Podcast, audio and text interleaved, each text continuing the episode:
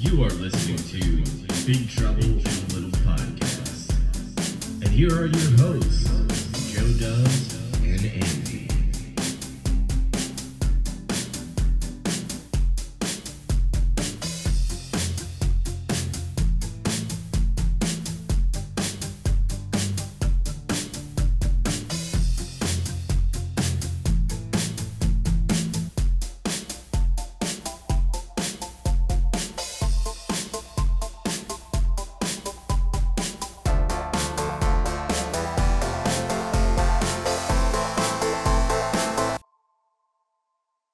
And welcome to another fucking Halloween special where we're gonna watch some spoopy uh, movies. And the first movie is Videodrome, which was Zach's pick.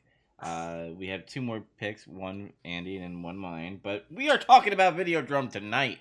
And also, we're doing a double feature because we all did see Joker, so we have a lot to say about that. But before we get into that, Andy, Zach, what the hell you been watching? Just Joker. That's all. Zach,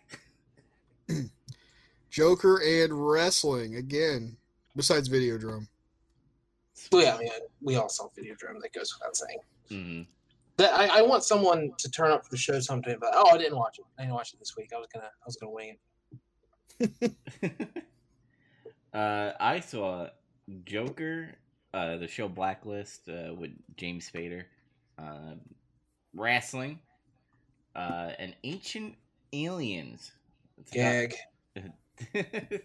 just documentary about aliens and shit. I don't know. I've been on a really, really big documentary spree, so I don't know why that's happening. You watch the Thin Blue Line? Not yet. You bitch! I told you last week to watch it. I First it was Ted Ted Bundy documentaries. Now it's alien documentaries. What the hell? uh, Ancient Aliens is not a documentary. You putzes. Sure it is. It's a docu quasi docu series. and it has that guy with the crazy hair that goes aliens. He's a meme. Yes, he is. I see we have an Adam in the chat. He says, "But does it have a crystal skull?" I have no idea. Hello, Adam. The Mitchell Hedges skull. So we're pretty uh not eventful in the watching the movie department because most all of us are busy and Zach likes wrestling, so that's all he watches. Just like me, I like w- watching wrestling too. Um, but let's get into it. Video Videodrome starring James Spader. I'm not James Wood. Spader. Wood.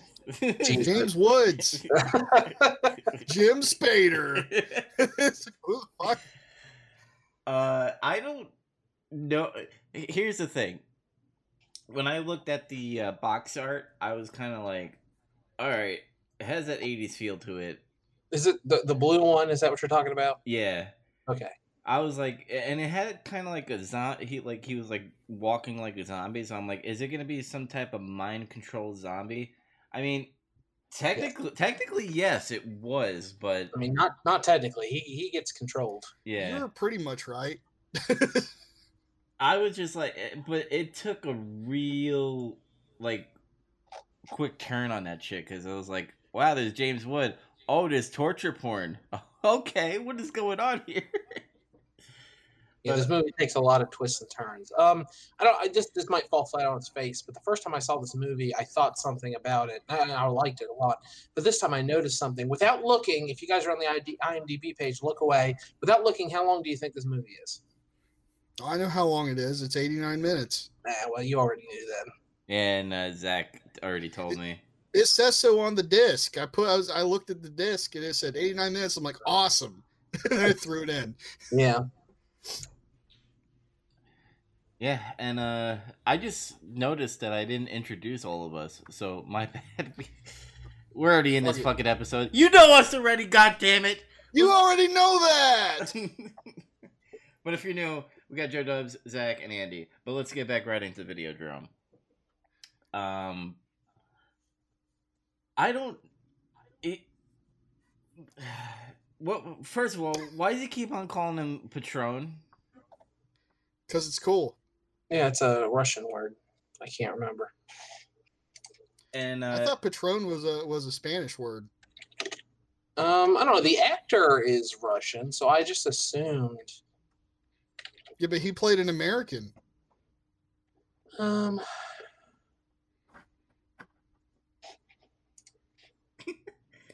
so uh, I want to know. the director of this film is uh, David Cronenberg, and I personally, me, I don't know him, but uh, I've seen he worked on The Fly. Didn't know that.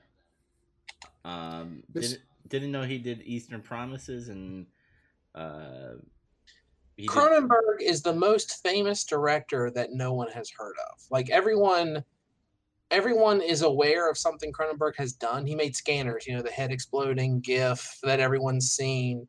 Um, he, you know, he made The Fly, the remake of The Fly, rather, with uh, with with Goldblum in it, and um, History of Violence, and all kinds of stuff. And you know, it's almost impossible if you have gone your whole life without running into something he's created.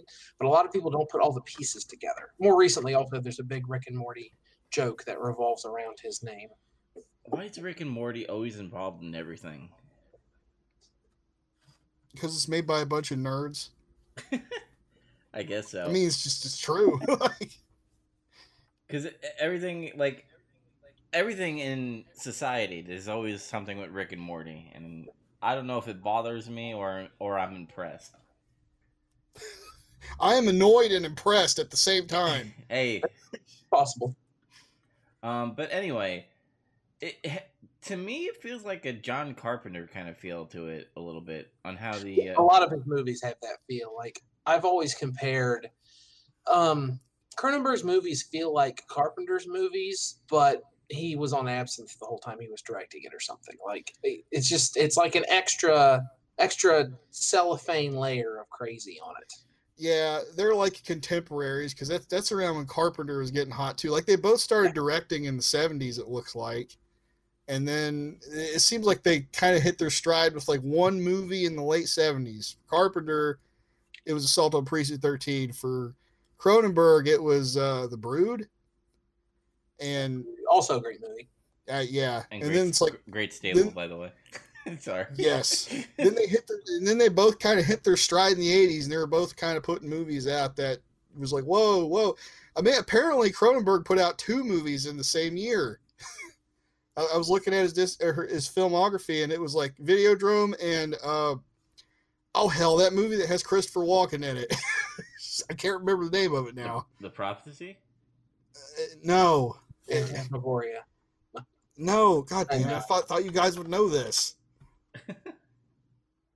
Now i gotta go whatever. What year Uh, what year what year? 83 83 the dead zone. Yeah, the dead zone. Okay. Dragon Ball? movie? No, sorry. huh? Uh, that's the name of a Dragon Ball movie. No. no. Sorry, my my Christopher Walken is kind of like autistic. Like if you name the year, I most likely know some of his movies. I I won't say all of his movies, but some of it. Okay. Doug, did you did you like this movie? Yes or no? I liked it. It just Okay, it, it was just fucking. It was like an acid trip. The whole movie. Like th- there was times where I was like, "Is this real? I- Why is there a vagina in his stomach?" Um. Uh, again with that guy with the patron, he was really weird. Why? Why did those two guys do a heel turn? Uh, are, are they brainwashing people? Is this the Manchurian Candidate? Like it, it had very similar similarities to the Manchurian Candidate, the old one, not the the one with Denzel Washington, where he's you know he's controlled. He you know he shoots the bad guys at the end, and Yeah, then, yeah, and then yeah. We all know. I mean, we know the plot of the Manchurian Candidate, but I mean, in this, he's literally controlled into killing people. Mhm. They they want to play something for him. and it feels like uh, they're trying to say like technology. S- some of it could be good, but majority of it could be bad, and you know, him killing people and getting like brainwashed by TV could make killers. Did it? Did it?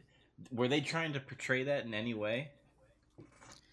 maybe I I don't know. I, I think the the movie's more about um, violence, uh, people getting desensitized to violence through media. And porn. Yeah. Like, yeah, No, porn, I don't is- know. From what I from what I w- read about uh, Cronenberg, it didn't really seem like he had he was trying to thump an agenda like that per se. And I mean, the, the movie has themes, but no more. Well, of course, it has themes. That's a stupid thing to say. the, movie has an agenda insofar only that it would be um, just something on the subconscious level of the writer and director. Yeah, because uh, same person, Cronenberg. I had read a thing where apparently this the this whole movie was from an idea like memories he used to have where when he was a kid he would uh, pick up t- TV stations after hours. Apparently Canadian TV stations would go off the air earlier or something. He'd pick up uh, TV stations in Buffalo New York and he was always like he had this weird sense of dread that he would be afraid he'd pick up something he wasn't supposed to see or whatever. It was all based off of that for him. That's interesting. The uh, the premise of um, what, what's the name of the studio he works for? City something. Civic something. so wha- whatever it's um it's loosely based on a real life toronto tv station that more or less did what they were doing in the in the movie they would buy they would show like softcore porn at night and stuff like that and people were like oh you're degrading society blah blah blah and that that, that was part of what inspired the the framework for the movie the fact that he works at this place and that's what they're doing is they're buying weird asian porn and showing it in the middle of the night Uh, what was the virtual the the thing that was on James Wood's head that like looked like a video game when they put it on his head? Uh, that was to record his hallucination. Yeah, he was wanting to record his hallucinations. According to him, it would be so like they could help figure out like, wow, you've lasted longer than anybody so far. You know? Interesting piece of trivia about this movie. Uh, in that scene, David Cronenberg had to body double James Woods because James Woods was scared was scared that thing would electrocute him. So Cronenberg was like, "Oh, give me that helmet, you pussy! I'll do it." And so he did it. That's funny. oh man, uh, I I really don't know what to say about this. Uh, besides, I was just weirded out, but like in a good way. Uh, yeah, because I, I this I- movie's because I wanted to know where it was going, and you brought up. I didn't even notice. I I, I noticed that it, it looked. She looked familiar, uh, but she's the lead singer of fucking Blondie. yeah, Debbie Harry. I was like, Yeah, I didn't realize that. I, I I was, I just thought it was like, who's that? And I went to look her up, and I'm like, that's her. like I had no idea. That's bizarre. She wasn't in the movie enough. I thought. Like she goes away, and that's that's a plot point. It's like, well, she disappeared. What happened to her? She didn't really go on assignment. She went on vacation. Where'd she go? Did they kill her? Mm. But you know, I, I, I liked her. I thought she was good in the movie. Apparently, she has a whole side career as an actress. Well, that's another thing because you know what was hallucination and what wasn't. Uh, I was thinking that maybe she he- she herself might be a hallucination, but she was on that interview where she had yellow teeth. it was so fucking obvious, or maybe it was just the camera or something. Did you guys see the yellow teeth? I didn't even, I didn't fucking notice that. No, I didn't pick up anything like that. Why do I always pick up the weird shit? Because you hate women, Dubs. Oh fuck! This is, the first time he picked up on teeth stuff. Teeth stuff. You have a No, I'm serious. thing. There's there's another episode. I can't remember which one it is. Someone will someone will clue me in. I hope.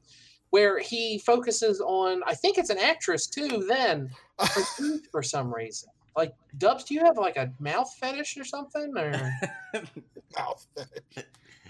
Maybe I'll stick a fucking video, a beta tape in their fucking mouth. There needs to be. Hopefully, there's a Cronenberg movie where there- there's like mouth body horror shit, so Dubs can see it. maybe there's a lot of body horror Cronenberg movies. That's that's kind of his thing. That's his Yeah. signature thing. He's the king of body horror. The Baron of Blood, as he's known. and then Blondie was like mostly in uh, the TV, like majority of the movie. What was it? The symbol of that too was weird. Like when he was whipping the TV, like there was a lot of symbolism that just Oh, like yeah, I like the scene. what? what? I like that scene. That's I don't know. It's cool. I like I like artsy stupid crap like that. Well, yeah. Uh, what was it symbolizing? Was it was he really whipping her, or was that all in his head? What do you What do you think it meant? Um, I feel like that's his d- desire, and when, because here's the the messed up part when that guy, I'm always gonna call him the Patron guy. When the guy came over with the the pitch, uh, the camera, and then she was gone. I was then when you find out that they're bad guys, I thought they like took her out or something. But I think it was all in his head where it was a desire of what he wanted to do.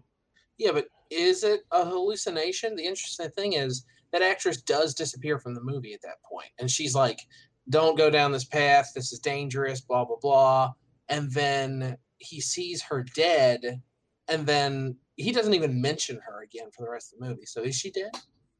Did they did they kill her? Did he kill her? I mean, he he possibly killed her. Uh, maybe his stomach vagina ate her or something. I don't know. What was the symbol symbolization on the, the fucking vagina in his stomach? What was Body that? Being weird, making you uncomfortable. It was just weird shit to make you uncomfortable. I think, yeah. And I mean, I'm sure I, I'm sure Freud would have something to say about it, but to to semi quote the movie. Sometimes a cigar is just a giant sand vagina in the desert that swallows men whole. or a stomach vagina that swallows pistols whole. that I laughed at that scene where he just like ate it. His vagina, uh, stomach ate the fucking gun. That was probably the most confused I got in the whole movie. I was like, why did that just happen? What you guys don't go around watching TV shirtless, scratching your belly with a loaded firearm? I do that like week. I mean, I do You that know, a you lot too. pour you yourself know? a bottle of Jack, you put on some torture porn, you load up your your Walther PPK, and you sit around scratch your belly button with the front sight post. It's just you know, it's an American tradition or Canadian. He's in Toronto, Canadian tradition.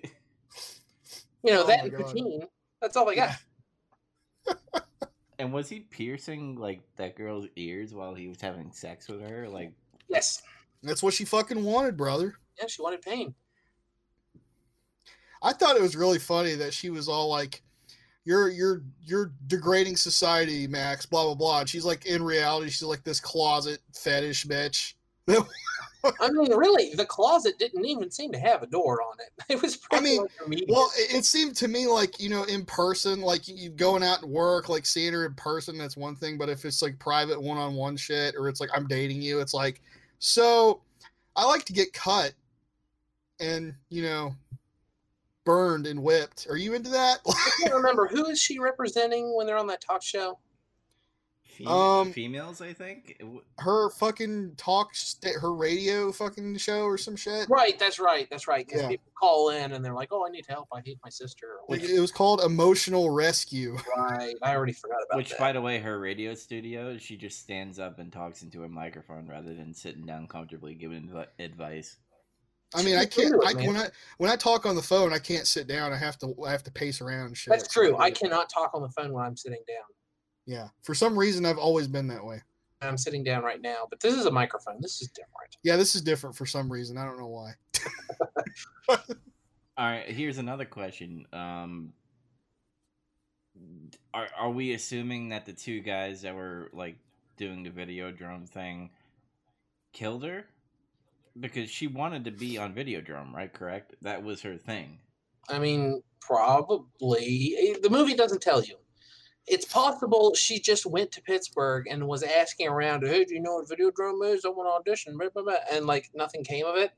But the, the movie makes a point to say that she probably did. And, and um, I've seen this movie twice, so I kind of have an unfair advantage here. But they talk a lot about, think back to um, uh, Brian Oblivion, Professor Oblivion Mhm. they talk about he got the tumor and he wasn't afraid of dying because he didn't think the tumor caused the hallucinations. He thought the hallucinations caused the tumor.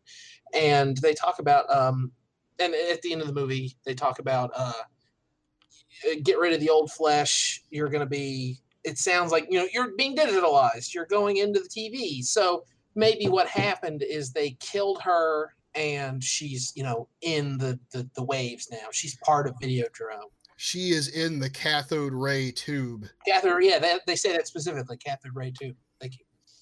Hmm. So maybe it's that. Maybe maybe it is her that's talking to him a couple times. Yeah, because I don't know. Maybe because I'm thinking like, what happened to this person? Where did this person go? And then, I ultimately, it doesn't really matter because he got brainwashed and by these people. Uh, is uh, They programmed him. yeah is Cronen- Cronenberg trying to say that like evil corporation like network people uh, are, are like brainwashing you? Is, is I, that I think Cronenberg was trying to make some money on a weird body horror movie, but Yeah. maybe more than I mean. No, that's that's underselling it. I think Cronenberg's an intelligent guy, and I think he could have had a message like that. But I think this is too early in his career for him to be too hung up on that. Uh, there's a lot of stuff in this movie that makes me think about They Live, like the weird. There's like a church organization that knows what's going on, kind of thing. uh-huh. Yeah, I was I was reminded a lot of They Live.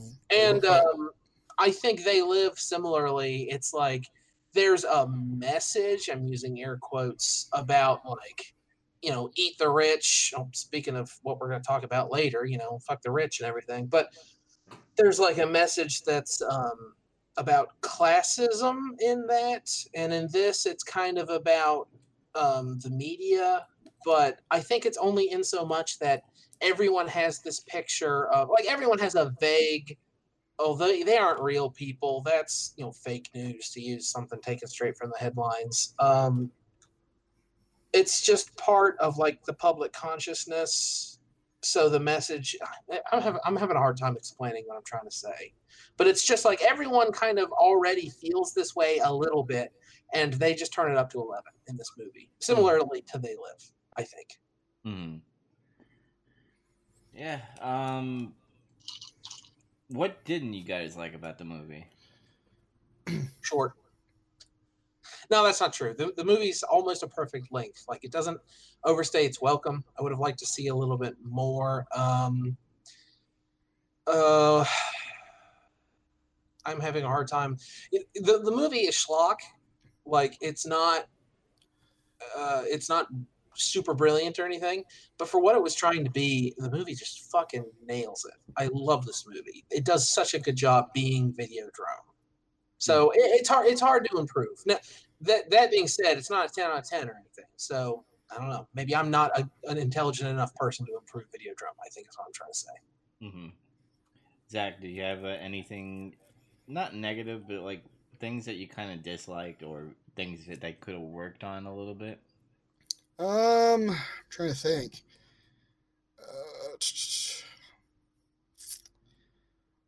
not really, I guess, because there was only one part where I was kind of uh, confused about what was going on, which was like after they, uh, like they programmed him, they shoved the beta tape into his his stomach mouth, and they're like, "You're you're an assassin now for for Videodrome," and he, he was he killed you know his fucking partners at the station and shit.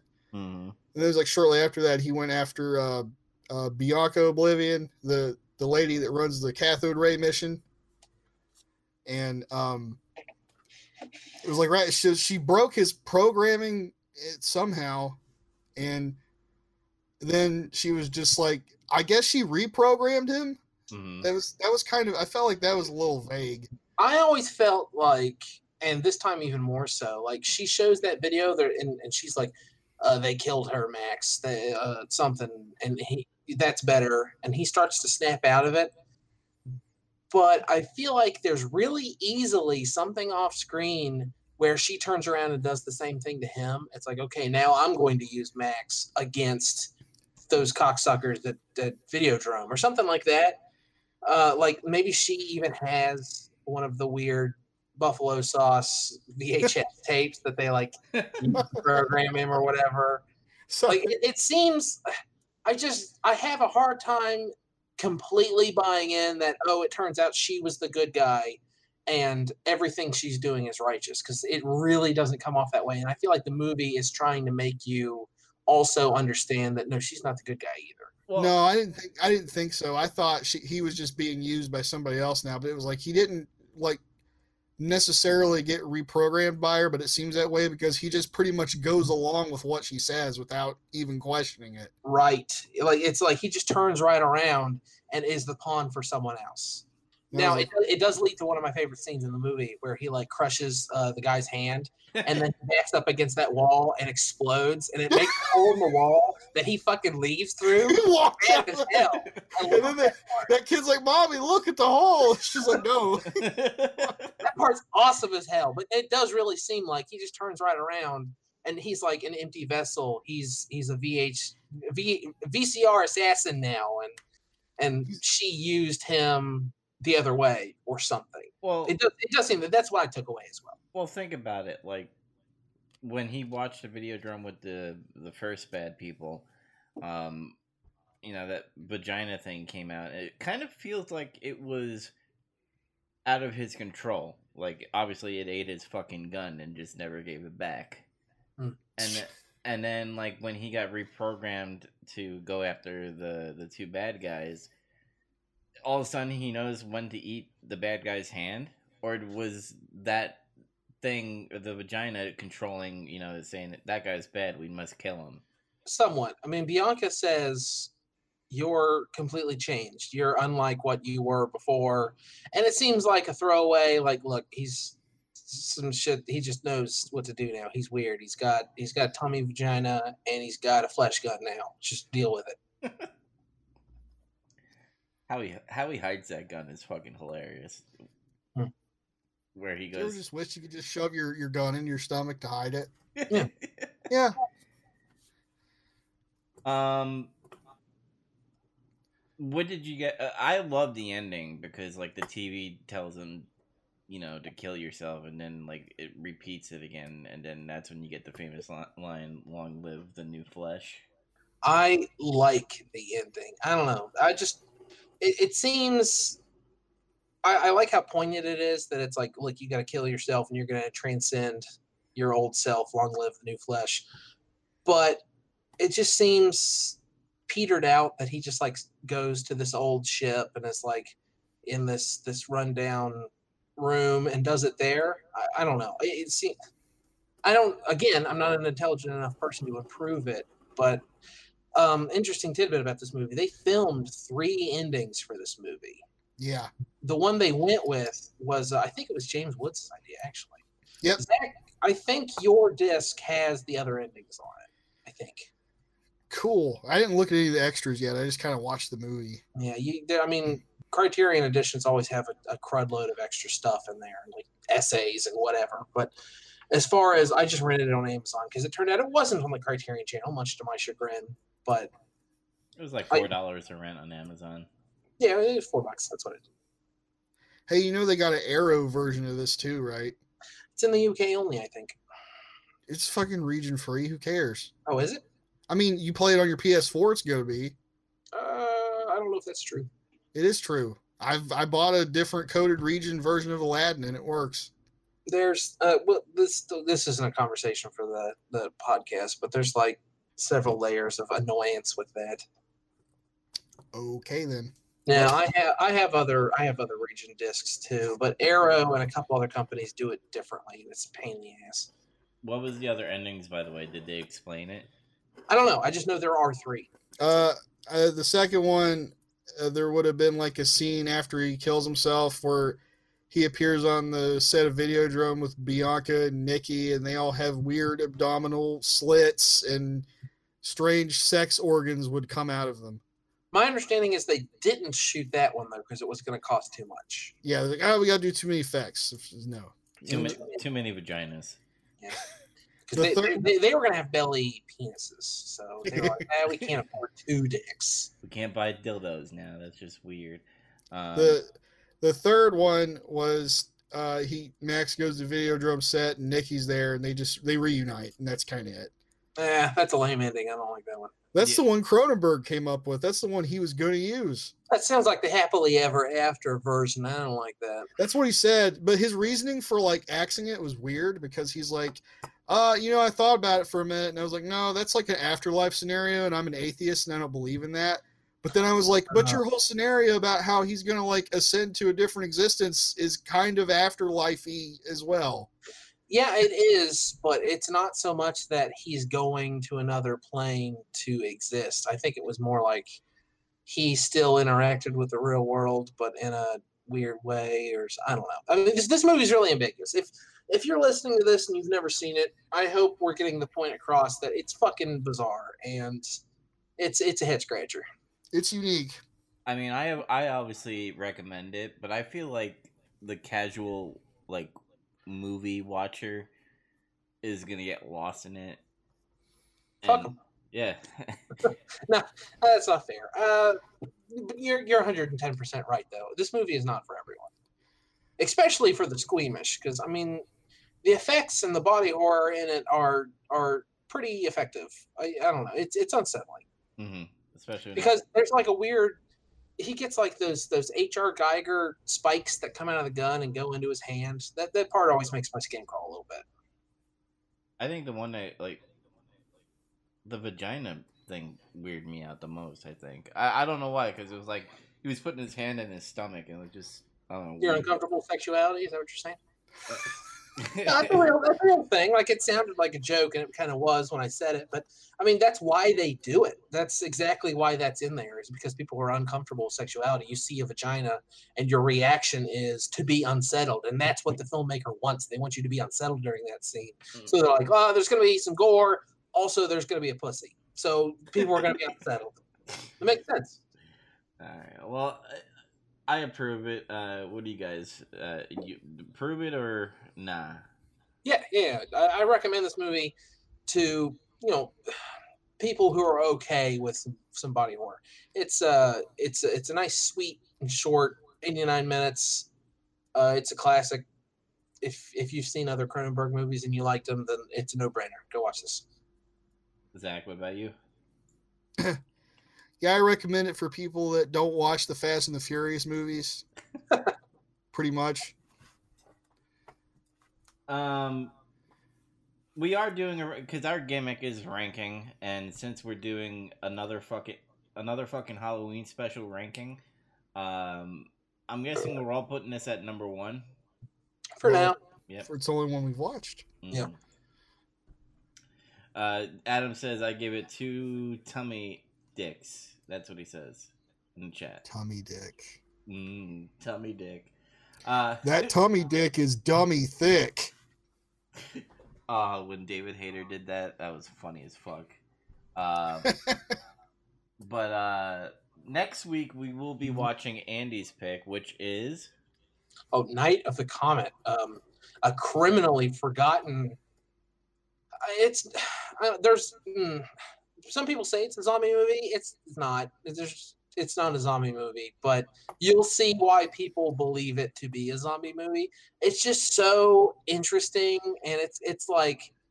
Um, Zach, how did I describe it in that movie night group? It was like if you took equal parts like Buffy the Vampire Slayer, uh, and and some other stuff, and then David Cronenberg directed it, and a bunch of other shit, and oh, it's crazy. Or not Cronenberg, uh, Carpenter. It sounds. I, he describes me as like sounds like that movie's fucking awesome. Yeah, no, it is. Uh, every, everyone should see it. Like, I have no idea why this movie's not famous because it's it's so cool, and uh, the characters. I- I think they actually did inspire Buffy the Vampire Slayer, which I found out later. mm-hmm. Buffy the Vampire Slayer. What a TV show! Yeah, I've never really seen it, but I've seen uh, comments, so whatever. I used to watch it on uh, the first few seasons when it first came out, and then I just like fuck it. It's, there's too much of it. But yeah, if you're if you're hearing the sound of my voice, then you should be able to watch it on tubitv.com. Uh, I think there's like two commercial breaks in it, but it's a small price to pay to watch it for for frizzles. And it's only a minute. It's not like it's like outrageous or something. Yeah, no, they don't. It's not a TV commercial break. It's like they show you like a commercial or something. hmm Um, if you can get it to play on a TV, that would kick ass. But yeah, watching it on your computer is comfortable enough. All right, double feature time. We are gonna get into Joker, and you, if you haven't seen Joker, we are gonna get really, really into spoilers. So Yeah, it's been out for less than a week. If you come back and finish this episode later, no one's gonna blame you. hmm So make sure you, uh, if you're watching it live, you know, get the fuck out. Or if you're watching it on recording, pause it, watch the movie, then come back and, and listen to it. Or if you just don't care about spoilers, stick around. Who cares? Yeah, get a vagina in your stomach and put a gun in it. Uh, ne- never mind, that came out wrong. Uh, if someone uh, if someone had not seen Joker and they didn't want to get spoilers, would you guys recommend they go see it though? yes, Yeah. uh, Yeah, me Yeah. too. Let me go see. It. mhm. it's very good. It, it to me, I think it's Well, one of- okay, spoiler time from here on out. Do Yeah. whatever you want. Yeah, I think this is one of the best Jokers that is very well grounded out of all the Jokers. Um, the whole mental illness kind of thing uh, played off really, really well in this.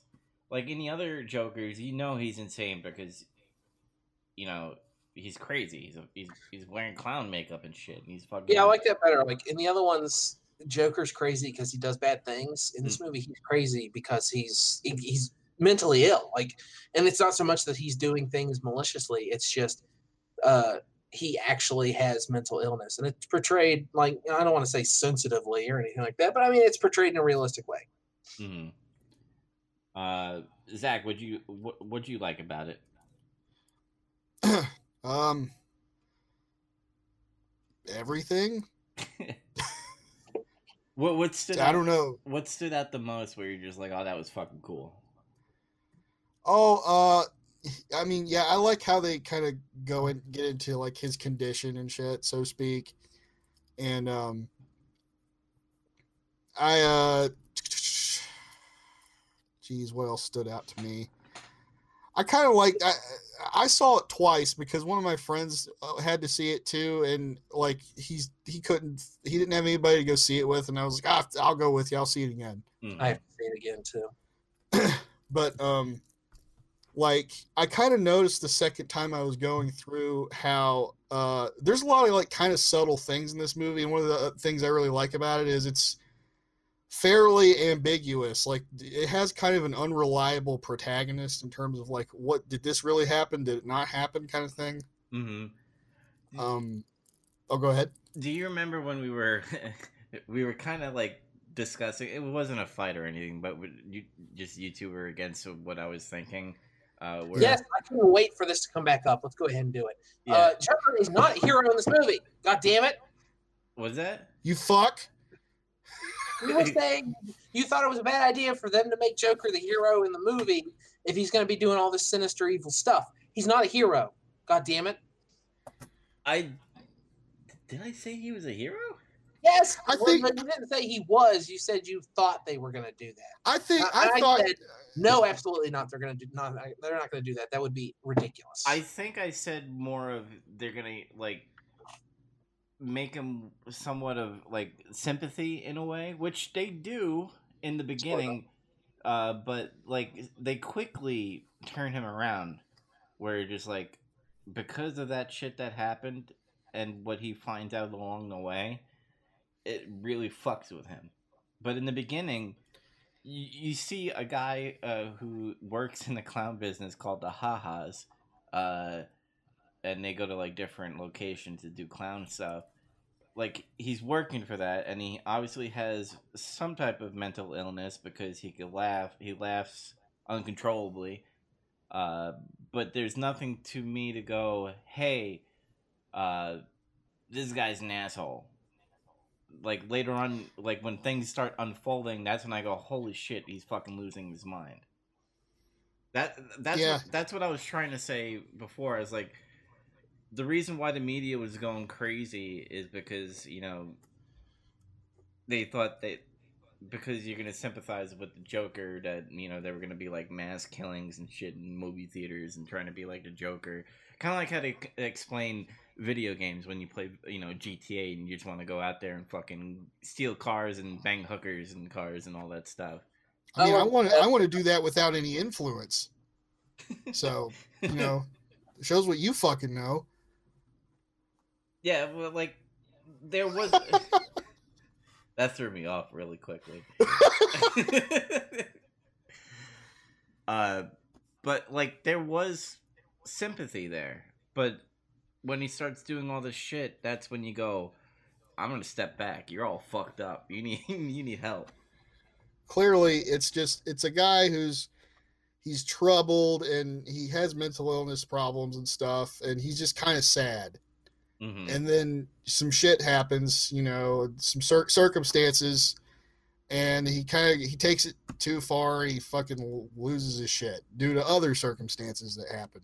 Everything com- compiles and compacts into a spectacular disaster. hmm Um, what did you think about the whole mom and Thomas Wayne Wayne angle? Yeah, Andy, what do you think? Oh, me?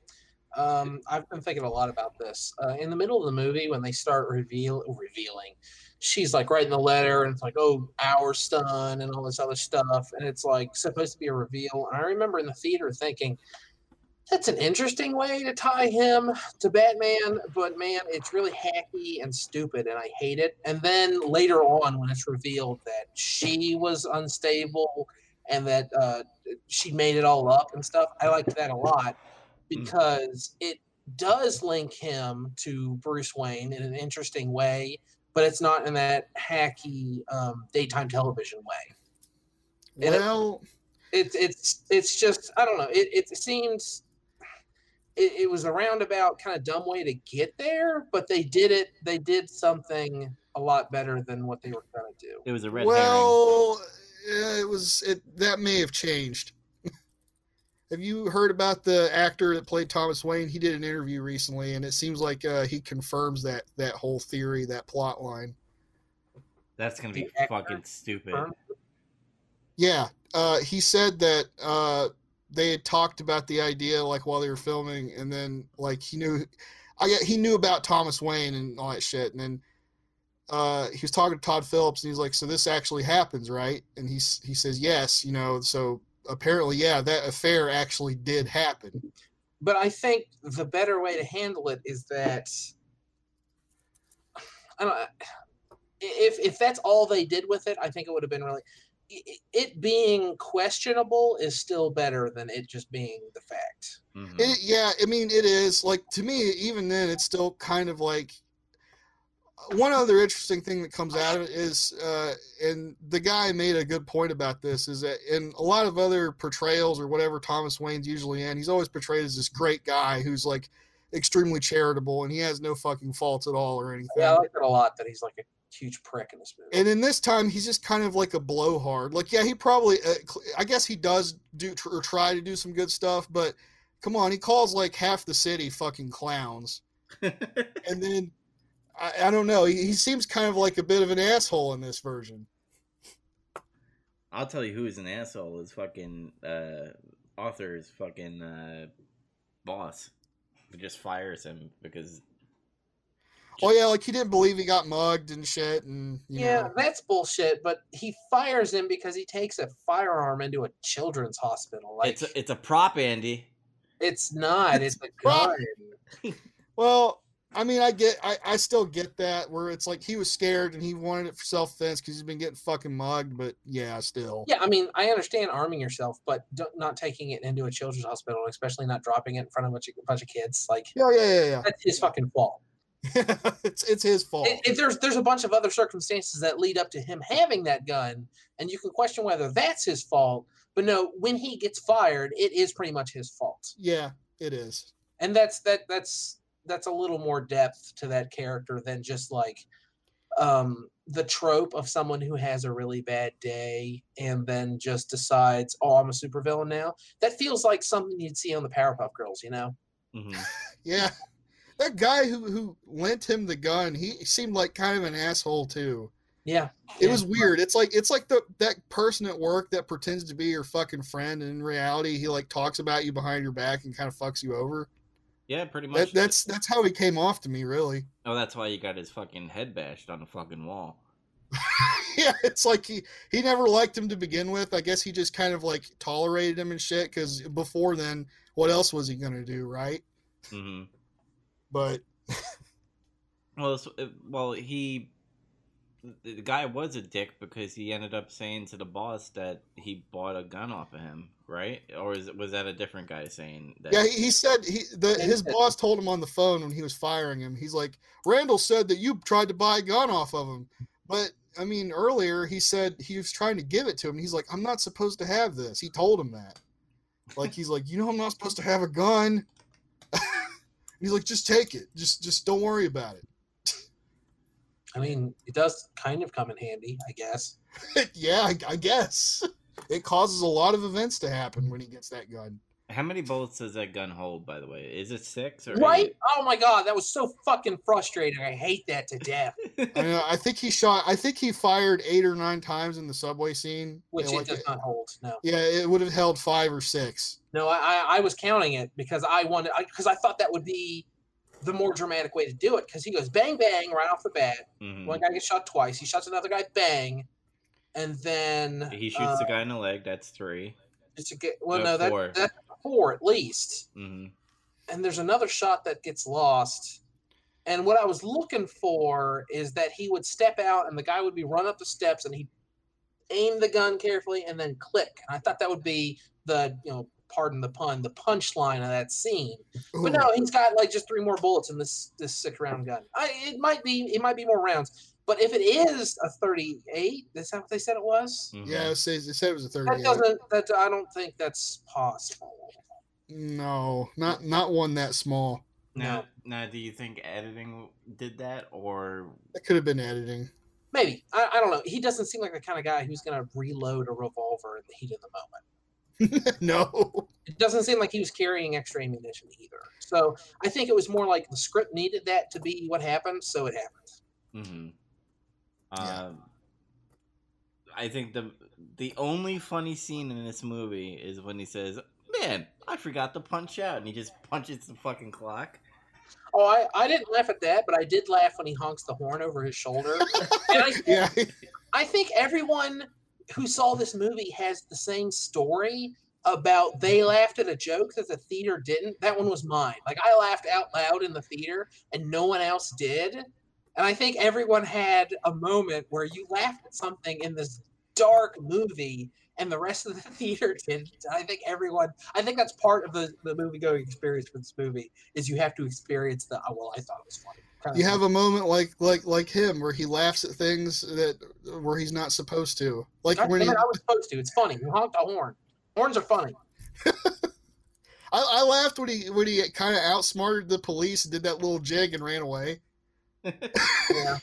Remember that? Like it was just I uh, I legit laughed at um he's walking in that comedy club and the guy is doing a routine about uh how women look at real uh, men like cars and men look at women like parking spots. That was that was actually a pretty funny routine.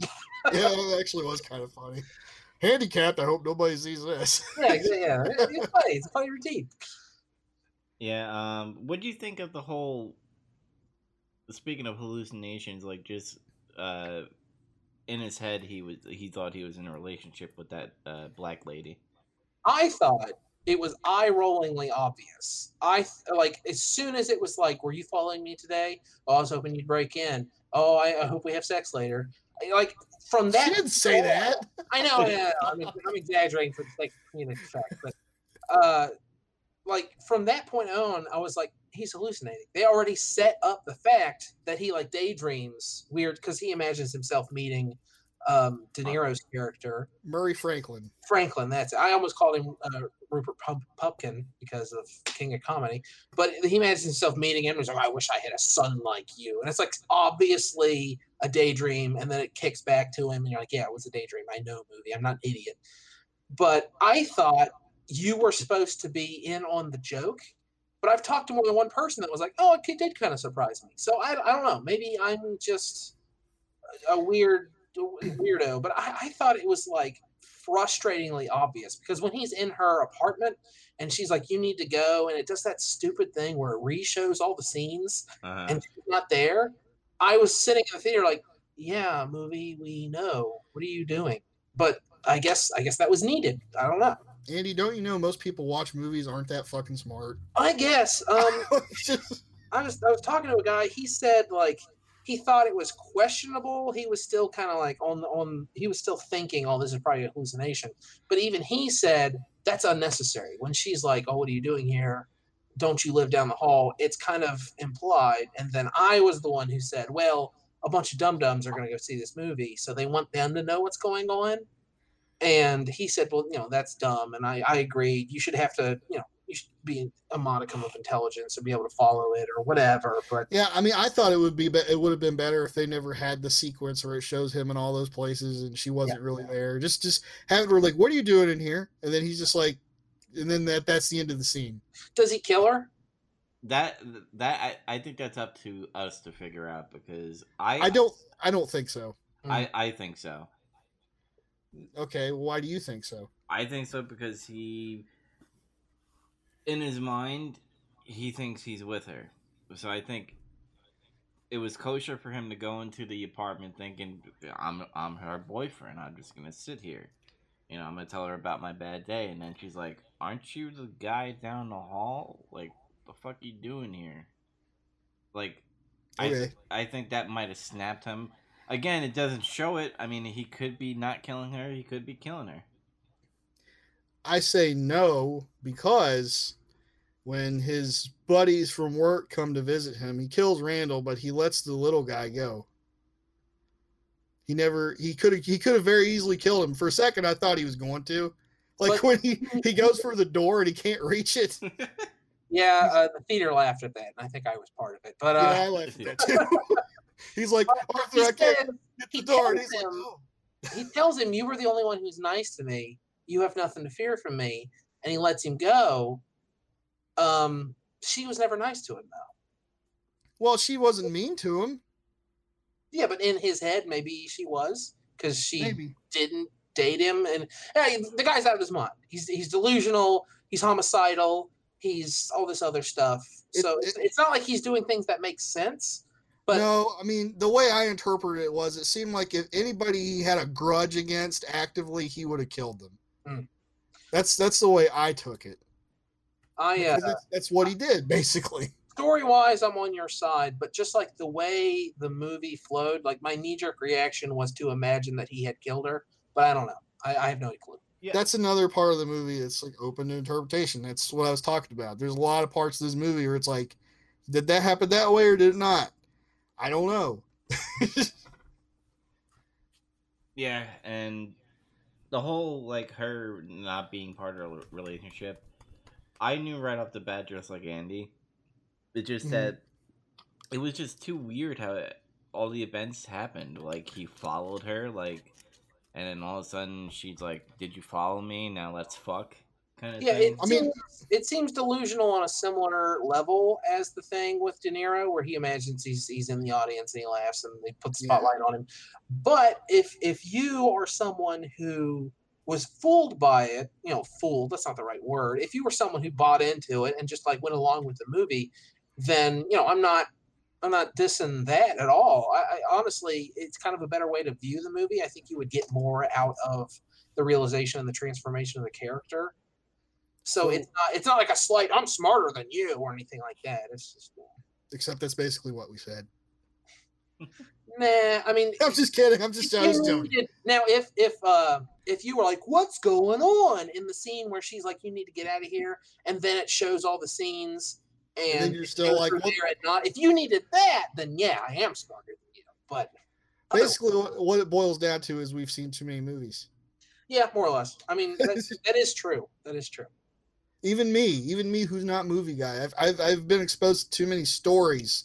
I, I'll I'll call them stories instead, in a broader term. Speaking of having seen too many movies, specifically Batman movies, uh, I was super proud of myself for this. And uh, the guy I was talking to about it caught one of them, but he didn't ca- catch the other two. Did you catch the two visual references to? And there might have been more, but I only caught these two. The two references. One of them is to Dark Knight, and one of them is to Batman 1989. I caught the Dark Knight one, but not the 89 That's the easy one. Everyone gets because when he's in the police car, it's framed in the same way, and he's got his head against the window, and it's just like in the Dark Knight. After they've stolen the police car, and he's hanging out of the window, the camera's mounted on the car in the same way, and it's also like um, the Joker beholding chaos. Like it's the same, Uh, same kind of premise in both of them, but it's more visual. It, it, it's not. It, it doesn't need to be thematic. It's more like, look, this is a similar shot. Also, we're paying homage to you know one of the best Batman. Is it the movies. is it the theater when they're walking out of the theater during all the chaos? close? Oh, okay. It's it's just a real quick. It's at the end of it. Um, Thomas Wayne gets shot, and then the guy comes at uh, Martha, right? With the Yeah. And pearls. of Martha. Oh, Why did you say that name? he comes at Martha, and he like cuts the necklace. he like yanks the pearls off and they it breaks. Same. It's it's shot down, looking up, just like it is in the Tim Burton Batman. Yeah. I'm pretty. I I'm convinced it was on purpose, and that it's a visual reference to the 1989 Batman because it's framed in the same way. She's like jerking away from him. She's on the left side of the shot. He's on the right side of the shot. Uh, it breaks in the same way. I, I'm convinced it was on purpose, and I thought that was really cool. I uh in my head and I kind of wanted to scream this out loud. I was like, "Man, why does Bruce Wayne always have to go over even on a Joker movie? like they always have to bring, you know, the whole, you know, Bruce Wayne and his parents getting fucking shot and stuff." I was like, Bruce Wayne being fucking Hulk Hogan, always stealing the moment. Um, yeah, I, I get it. I get why they had to do that. I think the movie would have been fine without it. I think you could have had just Thomas Wayne in this movie, but it's fine. It's fine. Do that you- Bruce is in. Do you all think Bruce's mom looked kind of old? Like I was I don't like it, recall any specifically. anytime I saw her, I was just like, God, she looks like she's fucking sixty. Does she have a line in the movie? No, she doesn't say anything, but every time I saw her, I was like, God, why does she look so old? Hmm. Like- I hadn't noticed. it, just- it, it- it stood out. That's Why did Arthur Wayne look like Sean Bean? Arthur Wayne. I mean, whatever his fucking name is, Wayne. But- Thomas Fleck.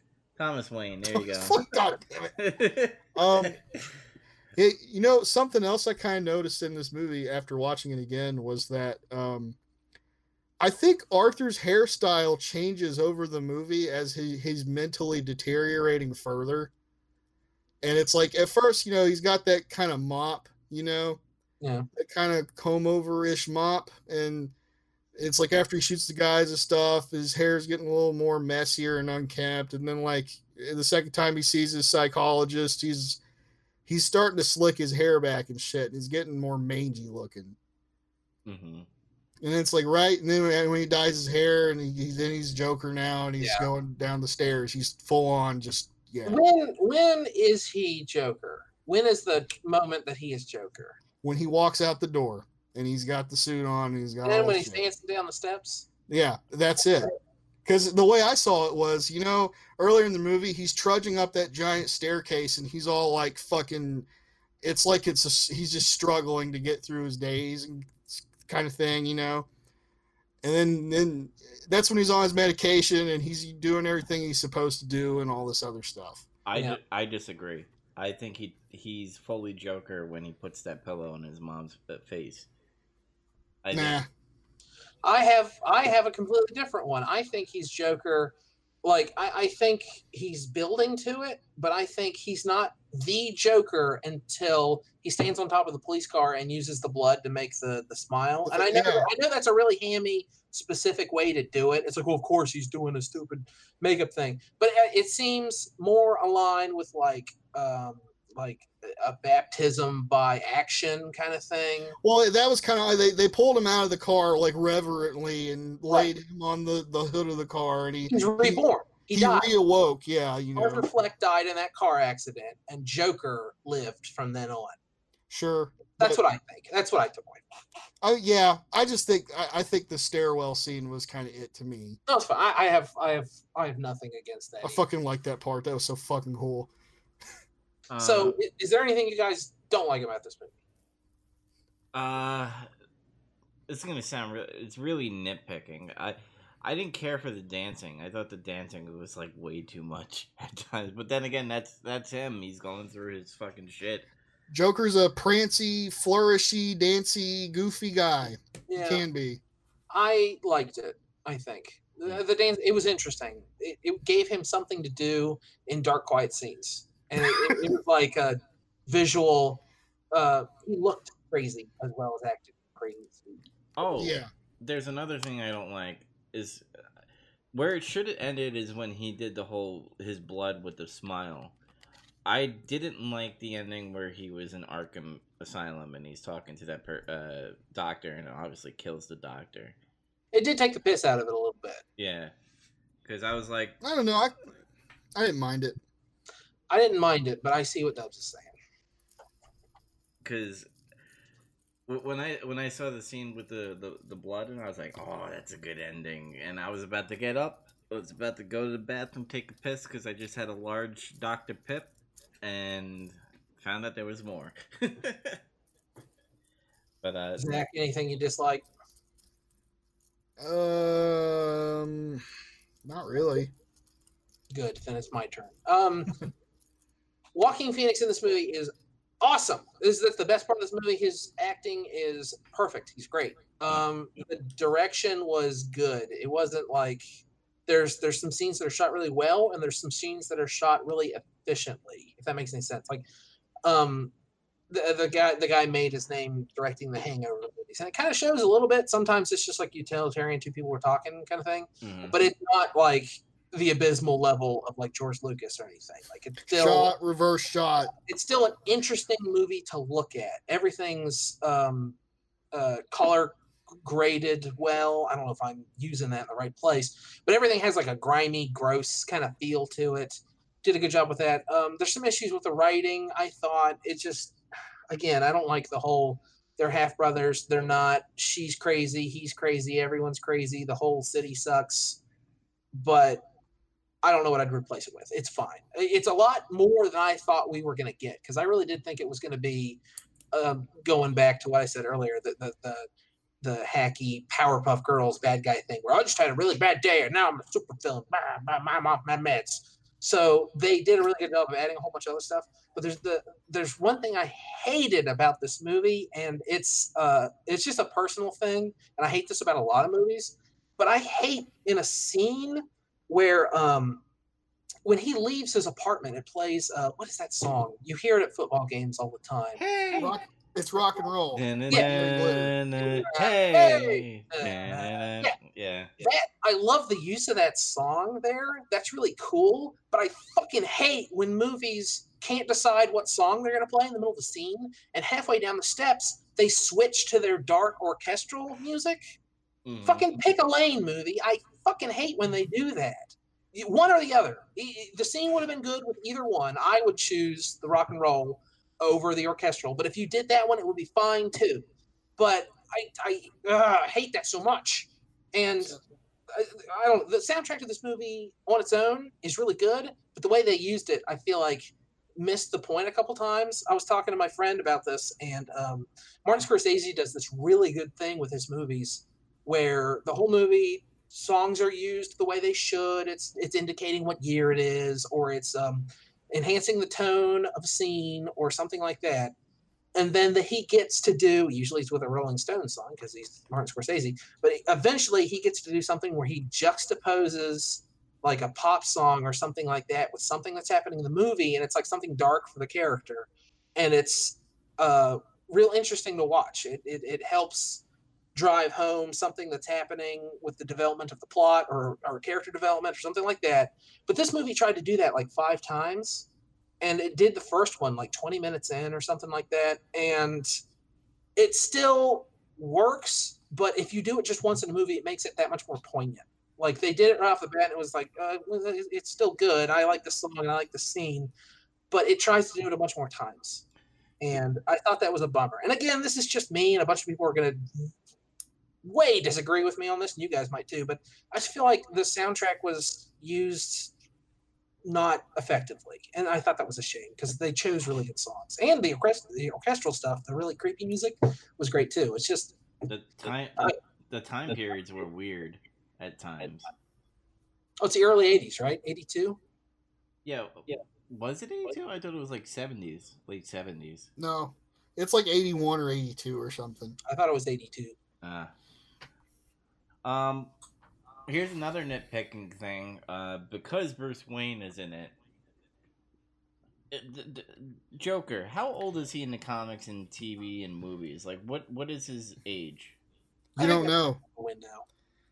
You don't. You know. You never know how old he is. Right. I mean, I, I'm I'm I'm there with you, Dubs. I was thinking this during the movie too, because uh, he looks like he's like late 30s, early 40s. Mhm. To to be to be um, uh, conservative, to be charitable to the character, and then Bruce Wayne is like 10. So if they're going to be fighting later, but I thought about this a little more. I'm sorry, I keep stealing the mic from you guys, but I thought about this a little more.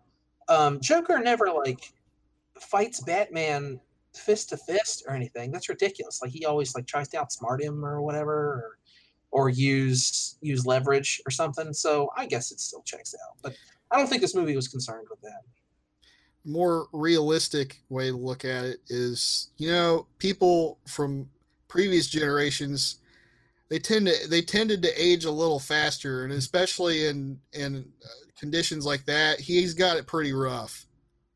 So he could look older than what he really is if you want to get away with that and movie magic shit.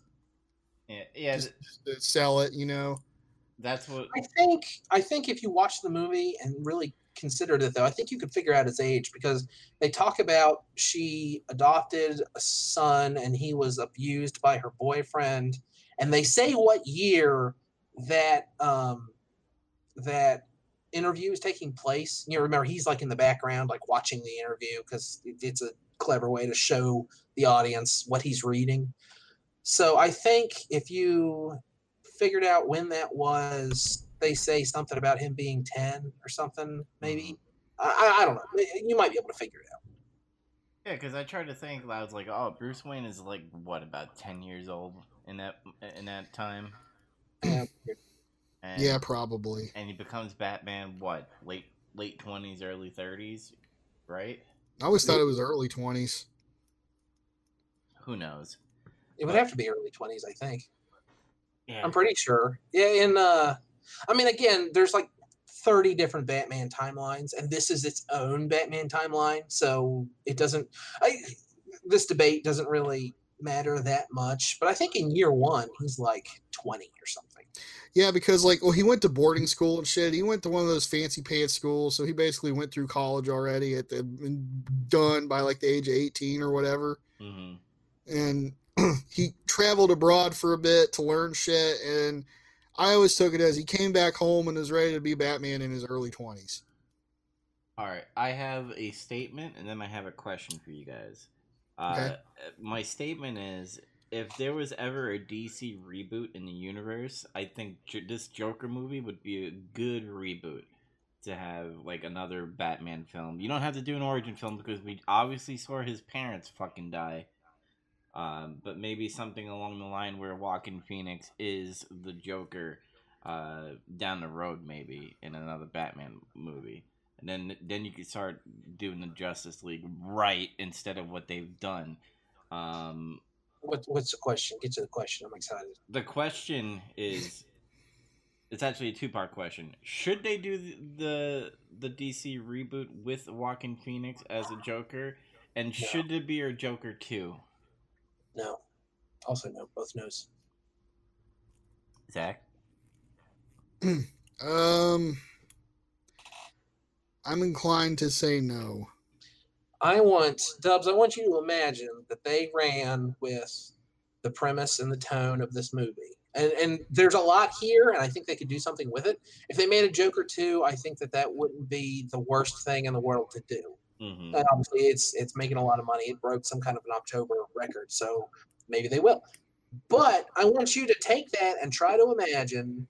Um, and the Christopher Nolan movies really push the limit on this, but this is going to have to take it even further. Take this ultra realistic, mental health worrying, trash um, striking, uh, rioting, eat the rich setting, and try to dump like Batman, a guy in a suit swinging around on on cables and stuff from buildings and driving around a, a big car that looks like a bat.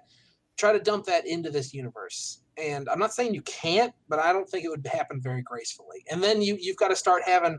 I mean, and then as soon as you, as soon as you even bring Superman into the equation, it's fucked. That there's there's no way that the universe that Joker took place in can harbor Green Lantern or Wonder Woman or anything like that. I don't think. I see what you're dishing. Um, I think it's possible in a way, and I think you can turn things around where it can be believable at some point. But yeah, like Superman and Green Lantern, I guess they would have to make it hokey in some way where it would kind of have to fit. Um, Right. They'd, they'd have to change the, the tone that Joker established, I think. Mhm, but like,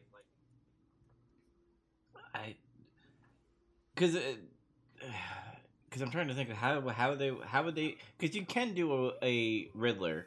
I mean, you could pretty much make him a serial killer if you wanted to. If you wanted, Yeah. That's what I was saying on the last episode is, and I, I after seeing the movie, I think this more and more.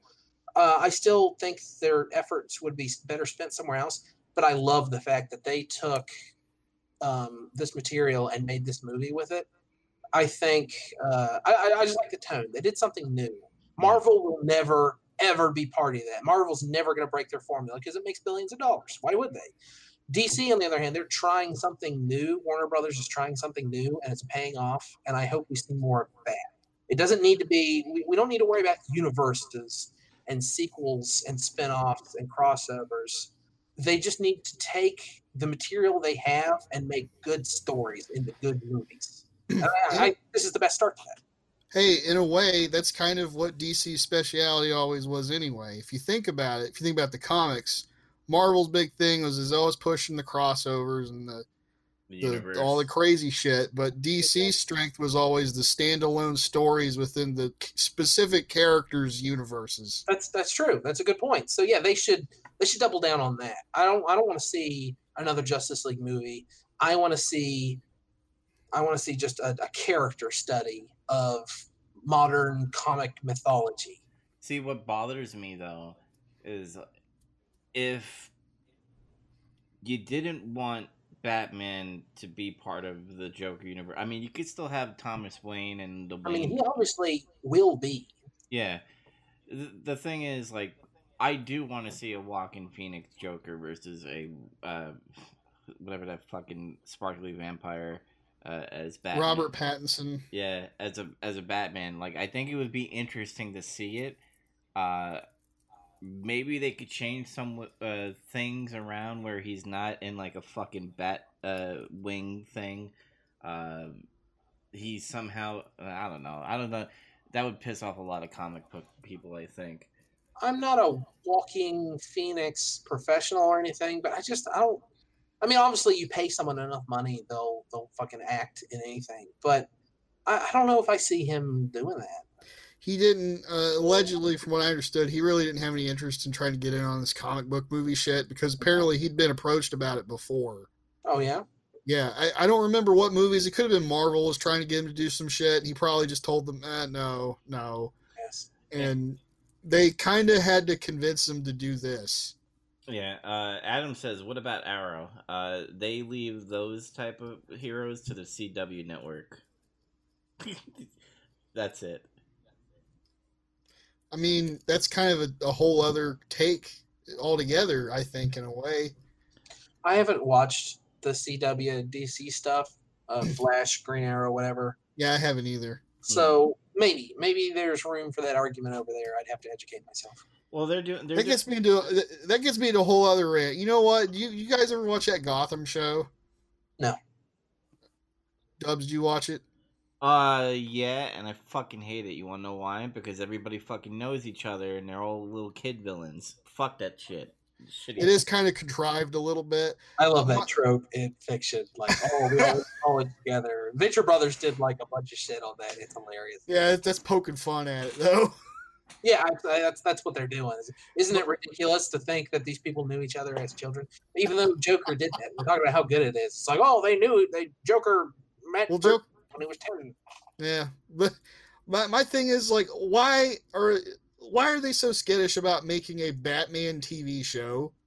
Like, why do they? It seems like every time they go to do it, if it's related to it some way, it's like, well, it can't be Batman. It has to be something else. It has to be fucking Gotham PD. It has to be Birds of Prey, but Birds not of really. Yeah, that's what gonna say. It's like, why, why are they so fucking scared to do a Batman television show? That, that that's like fertile ground for good television. I don't know. They already did it right. They made Batman the animated series. They're not going to do better than that. I don't It's know. old. Its back sucks. It can't. It can't come back. I don't know. There should be Gotham PD SVU uh, unit, just like No, I don't want to fucking see that. Neither is anybody There's a comic else. based about that, wasn't there? Gotham PD. Uh, yeah, some- Yeah, they had like a mini series kind of thing. but what would a Batman? I guess fighting crime. You could, you could, you could, you could have that show that you're talking about in the Batman show. It could be like a one-off episode or two here and there, or, or something, just to get get just to break up the the not monotony, but to change it up a little bit. What what show? Uh, This hypothetical show I'm talking about. Okay. like Law and Order. it's not really a show. You just have Ice Ice T in the fucking Gotham PD. Damn, Batman. Good you, Bullock. Ice T is Bullock. Come on now. you Listen. need you need to catch you need to catch the penguin dog. Get him. Can you, you can hear him. Montoya, what are you doing? Nice. Come on. but uh, Uh, It's like it looks like the Joker robbed another bank. I guess the joke's on us. Yeah. well, And that, you get one of those every episode. that goes along with Superman. There is really no like actual Superman TV show. I mean, they had Smallville. yes, there was. Yeah, there was. There was uh, Lois and Clark, right? Yeah, there was Lois Clark and there was Smallville. Smallville was kind of like a Smallville. cutesy pie. Hello, it's not really Superman, kind of sort of, but not really. I don't know. Yeah, but how, how how long did Lois and Clark go for? I thought it was like Uh, five fucking seasons or something. It was longer than what you would think. I can't fucking spell Lois. Am I fucking stupid? I went. Uh, oh my god, eighty-seven episodes. So it entered syndication, I think. It did, Hmm. but like to me, Superman's like kind of like eh, that's a little harder to do for a character like that. They No, you have to be a hella good writer to do Superman right. yeah, And it's uh, Adam says Smallville. I, I was gonna get to that before I got uh bombarded with Lois and Clark. I totally forgot about that TV show. there there was also the Superman animated series. No, that doesn't that doesn't count. I'm talking live Why not? action. Live action. Why? Okay, so I guess the that's Batman. dumb. I. I I completely disagree with what you're saying. I've gone on record saying many times, just because it's animated doesn't mean it's not real. It- you can tell every story with animation that you can tell with live action, and usually you can do it better with a lower budget. I agree, but I am going based off of the subject of live action. I mean, Smallville. What, what, what if what if it was 1992 and Joker came out and they were like, "Hey, this is really good. We should make a cartoon. It'll come on right after Beetlejuice." I mean, I, I, I would watch the shit out of that. I, yeah, I mean, I'd, I'd have to. I'd have to know. I, would watch it, but uh, again, like this is ah. it would not be faithful. I, I, we we all know that. Yeah. Um, Why are you raging? Why did you rage? because my brain exploded, so that was the only thing that came out. because he's like all these other cutesy YouTube bloggers that want to be like, oh, we need to spin this off into a huge epic universe. Watch out, Marvel! You're about to get fucked. Well, No, fuck. Joker's just a good movie. Enjoy it. Well, fuck you. I'm not a fucking cutesy YouTuber, V V blogger. Bullshit. V blog. Check What? out my V blog. Subscribe to my face place. Why, why can't they just say blogger and stuff? Why they gotta say vlogger? Fuck them. Because alright? nobody blogs Vlog is, anymore. vlog is text. Vlog is video. Blogs are dead. Is that in the dictionary? Is that a thing? I don't know. Maybe probably. Probably is. There's other stupid shit in the dictionary like yeet. Yeah, they got like acronyms and shit in there now. I If you say blog, you're, you're clearly from like you were born in the 80s. so you just have to be. Alright, so I think we all recommend the Joker. I, there's there's like like nitpicky things that we don't like about it, uh, but majority it, it's a real good. Oh, I forgot to bring this up. When he shot Robert De Niro in the fucking face, I was like, oh. I I I saw that coming. I I, saw- I saw it coming, but still, it was like, oh Yeah, it shit, was it was like- cool. that scene is like so tense, and I love it. Mhm. Yeah. just, I don't know. Like at, there's the a end- little bit of uh there's a little bit of the Heath Ledger Joker in that scene too, because he shoots him and like stands up and just kind of like looks around and is weird, and then shoots him in the chest again. That just seemed like something that would. and then he just kind of throws the gun away, like on the desk or the gun on his desk. That that seemed like a Heath Ledger Joker thing to me. Mhm. kind of was. And I, I mean that as a as a good thing. And did you see the part like after he shoots him in the chest and throws the gun, he like looks at the camera and he does like a little dance and then he he exits stage. I see. Uh, I'm glad it didn't. I would have been happy if it did, but for a minute I thought that was the end of the movie. I thought it was going to be like he's grabbing the camera and then they cut him off and it zooms out and out and out. And you're seeing all these people talking about it in the news and you're seeing like an Energizer commercial. And uh, for a minute I thought that was going to be the end. That would have been a really good ending, but then we would have missed out on the really good uh, car crash standing on the hood scene. So Mhm. Yeah. And that's another thing I want to bring up. Like, let's do Heath Ledger versus Joaquin Phoenix. Is like when Joaquin Phoenix goes crazy and he's like screaming and stuff. Like you could feel the anger and the sadness and all that. And the Heath Ledger, like, it's gonna sound fucked up because a lot of people do like Heath Ledger, uh, Joker. It feels forced in a way. Like he's he's being this character of like a different Joker. You don't feel I'm anything. gonna I'm gonna do a, a controversy here. I'm gonna I'm gonna just say it. Joaquin Phoenix turned in a better performance, but Heath Ledger is a better Joker. That's fair because there's different criteria. I guess got to or like not criteria, but qualifiers that have to go on that. Because like what Dubs is saying about his Joker, like uh, uh, fucking Ledger's, he didn't have all that time to establish a character before he turned into the Joker. So we just only know him as what he is. Right. Yeah, he's he's he's almost like a force of nature, a, a Deus Ex. He's an agent of chaos. yeah, an agent of chaos.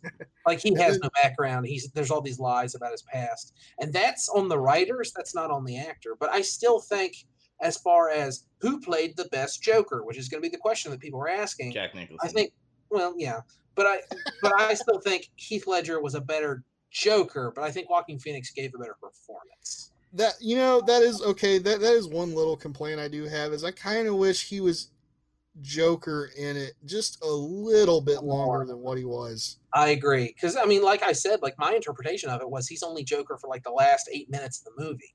Like if there was ten more minutes of him getting into hijinks and violent shit or whatever, just just ten more minutes maybe, it would have been fine. And there's one little thing. This is a writing thing, and I, I, I didn't elaborate much on what I didn't like as much about the writing, but um, this is a writing thing. There's and again, there's a million Batman universes. This Joker doesn't have to be every other Joker, but the reason Joker can go toe to toe with Batman is because he's like intelligent and clever and always coming up with schemes, or he kidnapped the mayor, or he made all the fish have smiles, or whatever. He's always got like schemes. I don't see this Joker ever doing that. This Joker doesn't know anything about chemistry or psychology or anything like that.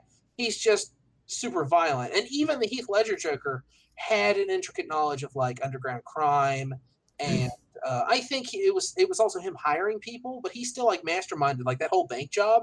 I don't see the Joaquin Phoenix Joker masterminding that cool bank job from the uh, prologue to Dark Knight. I brought that up with a buddy of mine, the, the guy I watched it with, which was like, actually, if you really think about it, the Joker's never really established as an intelligent guy per se. Well, in the animated series, he is, I guess. He's he's random as all hell in that in that show, honestly. That's, that's true. I mean, it's like, oh, I put my consciousness into this Robin after I beat him half to death. It's like, And then and then and then you don't really know, like, okay, like if you watch Mask of the Phantasm, he's just a gangster mook, clearly, because they, they show who he is in there. He's Right. just a guy, and that's kind of how Jack Nicholson is too. He's just Yeah. a fucking thug. Thug. And yeah, it, it's just I, I don't know. Something something to establish a modicum of, of intelligence beyond because it's even showed like his writing is and it looks like the writing of a madman which is the story they wanted to tell. So honestly they should probably ignore me and just do what they did. That's probably better. It's just beyond this movie i don't see a future for that joker being the joker. I see it more as he's not so much of a schemer or planner, but he's kind of he's unpredictable and he's kind of cagey. Yeah. He did he did exhibit a few moments where it's like clearly he planned for something like uh you know when he grabs the scissors when those people knock on his fucking door Mhm. and it's like well he didn't know what the fuck's gonna happen and he decided to just murder that guy with a pair of scissors and it worked Yeah. and then uh like I don't know how he gets away from the cops is kind of like you know he kind of outsmarted them a little bit. Was there any Easter eggs in this? Like the whole uh the newscast about like the super rats or something like that. Every time I saw that, that made me laugh. Yeah, I think Super that's a rats. weird. Uh, weird. Zach, I wanted to ask you though. Um, there are several names in this movie. Are any of them from the comics, like uh, Doctor Stoner, or um, uh, the names of the police detectives, or or other people at the Arkham Hospital? Are there any names in this that were a reference I didn't pick up on, or were they all just bullshit they made up? No, they they were all pretty much just bullshit names. Oh, Okay, I just wondered if I didn't like miss like like the name of the doctor from Hush or some stupid shit like that. Nah, that was all just made up characters. Okay. Oh, was Alfred? Was that Alfred by the way? Uh, by the fence. Yeah. There's Oh. no there's no getting around it. That's fucking Alfred. I totally didn't even realize that. I thought it was just like some random bodyguard. it was British Butler man. He just wasn't old yet. Uh, You know, he wasn't Michael Caine yet. he wasn't Michael Caine. He's telling you a random story if out of nowhere. Some people just want to watch the world burn. Um, oh, with the, back to the rat thing. Like the first thing that came to mind was the the rat catcher. Uh, he, he's a villain in the Batman uh, comic. He's like a fucking D level villain. yeah. Batman, yeah. I was like, are they seriously bringing out the rat catcher? No, I think it was just a goof. Super rats. Hey, the garbage is uh, uh, there's a garbage strike, and then my brother says, "Where are we going to get all our garbage?" I like that. I think that's uh, I think that's like a classic. I associate it with comic books actually, like a, a good way to establish your story.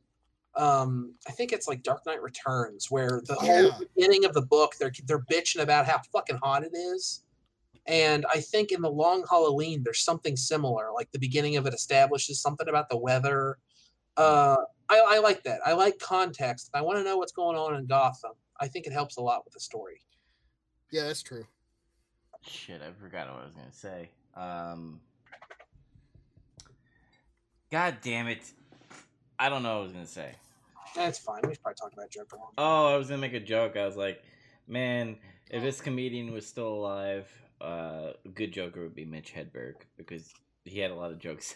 Like Mitch Hedberg. He just kept on laughing through it. Very dry jokes that he couldn't deliver really well. You should have left that joke where you lost it. Oh fuck They off. should have made Tommy Wiseau the Joker when they had the chance. Yes, God damn it. All right, I think we're gonna end it here. We all recommend the film. Go fucking see it. But if you didn't pause it because you you, you didn't hear the spoiler part, well, f- fuck off. yeah, Fuck it's you. just don't go. There's a problem with this movie. The meta of it is that you're expecting one of two things, and it is neither thing. You're mm. expecting, oh, it's going to make all the incels rise up and kill people, and that's the media. They're fucking out of their minds. It's ridiculous. It's just a good movie.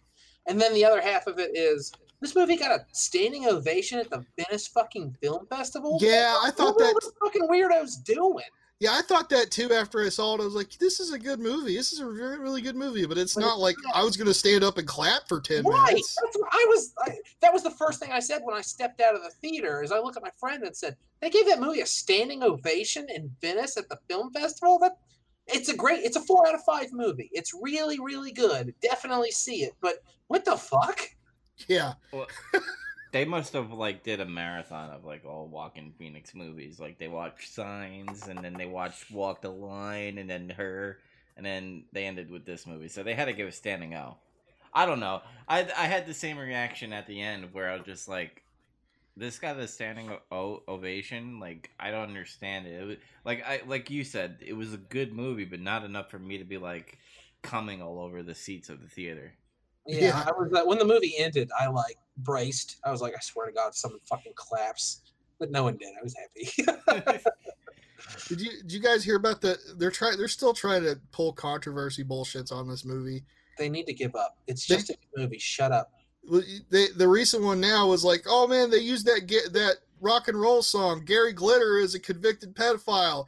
He he he got found out for That's what that pedophilia was. 22 years ago, and I'm like, I didn't even fucking know about that. I saw a clickbait article that was like convicted pedophile Garrett Glitter gonna get money from Joker. Click to see how, and I was like, eh, passed. I But I'm didn't. glad, I'm I, you told me, so now I don't have to click. I, I didn't even know about that. I guarantee you, Yeah. fucking 90% of people don't fucking know that either. Well, No, I mean, I didn't. well, But wait, now that I know it, I still don't care that much. well, wait, Hey, I don't care. well, wait until they exhaust every fucking uh, thing to try to bring down this movie. I bet you the last one it will be the midget scene when it comes out on Blu-ray. Uh, Yeah, mean they're, they're midgets. desperate. They it's just that's what they do. That's what the news. It, it's not even just the news. It's you know, vloggers on YouTube. and stuff. social social media and all that crap. Yeah. But if you want to catch more of Big Trouble Little Podcast, make sure to go to novnetwork.podme.com. We also have other podcasts. Like soon, we're gonna be streaming, and uh, it will be on Podbean. Getting some color. We're gonna have a Raw versus SmackDown fantasy mock draft between me and Zach. So uh, Among some other talking points. yeah, like Hell in a Cell and AEW. So uh, And the NWA show. yeah, I, I, I draft Hell in a Cell. I'm gonna put him in my starting lineup. Who? Nothing. I just fucking around. But uh, make sure you go to novnetwork.podbean.com. Uh, we also have uh, others like Escape from uh, Side Quest, which we haven't done in a while because we've been watching more movies. Uh, we have the Nemesis Project, which when I move and everything, Zach, me and you need to do Resident Evil 5. Um, Yeah. And uh, what's the other one? We have another podcast, right? Uh, no, that's wow. it. You have too many podcasts if you can't remember them all. That's fucked. Yeah, I think the, I think the only two we've been doing is getting some color in Big Trouble Little Pocket. So make sure you catch that on there, and we're also on twi- uh, Twitch and Mixer. Uh, so until next time, everybody. See you in episode eighty-one. Later, guys. Long live the new flesh. and remember, that's life. Have a good night, Patron.